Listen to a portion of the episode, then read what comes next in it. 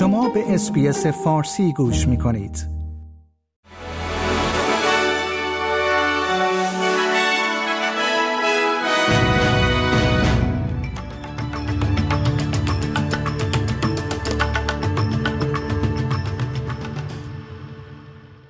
درود بر شما شنوندگان گرامی. این پادکست خبری امروز چهارشنبه چهار اکتبر 2023 SBS فارسی است که من پیمان جمالی اون رو تقدیم حضورتون می کنم حمایت از رأی آری در همه پرسی صدای بومیان در پارلمان برای نخستین بار در چند ماه گذشته افزایش یافته است.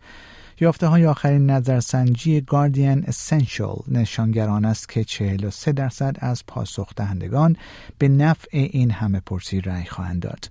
این رقم دو درصد نسبت به دو هفته گذشته افزایش یافته است.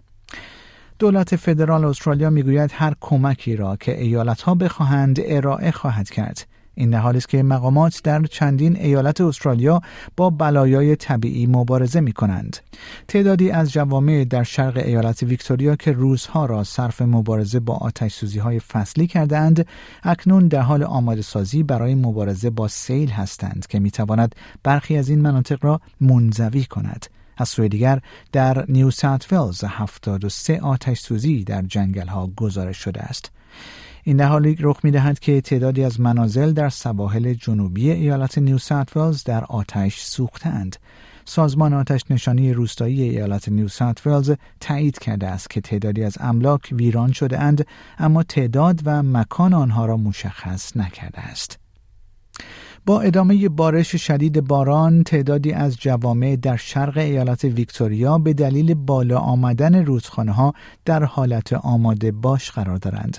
در همین راستا یک پیام واچ اند اکت در صبح امروز چهارشنبه چهار اکتبر برای تعدادی از جوامع در امتداد رودخانه مکالستر صادر شده است. دادستان کل سابق ایالت تزمنیا اعلام کرده است که از سیاست کنارگیری می کند و قصد دارد به بنبستی که می توانست به انتخابات زود هنگام منجر شود پایان دهد.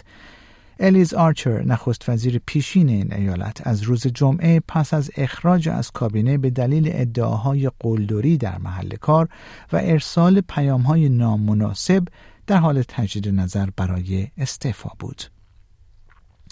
کمیسر جوانان ایالت وسترن استرالیا می‌گوید نجات پرستی به تعدادی از اعمال خشونت آمیز اخیر علیه کودکان بومی در این ایالت دامن زده است ژاکلین مکگوان جونز در جلسه استماع عمومی امروز در شهر پرت در جلسه تحقیق و تفحص مجلس سنا در مورد زنان و کودکان ناپدید شده و کشته شده از ملل نخست شهادت می دهد.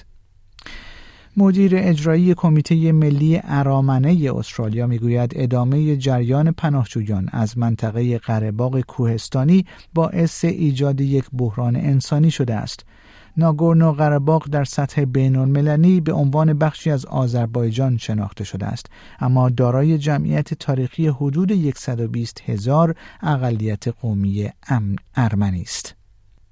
مجلس نمایندگان آمریکا به برکناری کوین مکارتی رئیس مجلس نمایندگان آمریکا رأی داد. در پی گفتگوها در مورد پیشنهاد برکناری آقای مکارتی مجلس نمایندگان با 216 رأی موافق در برابر 210 رأی مخالف به برکناری او رأی داد. و پناهجویان افغان در پاکستان می‌گویند که دستگیری های غیرقانونی پس از اعلام دولت بر سرکوب افرادی که آنها را مهاجران غیرقانونی می‌دانند صورت می‌گیرد. مشخص نیست که مقامات چگونه مهاجران غیرقانونی را پیدا می کنند تا آنها را اخراج کنند اما دولت به آنها تا اول نوامبر فرصت داده تا کشور را ترک کنند یا با اخراج مواجه شوند.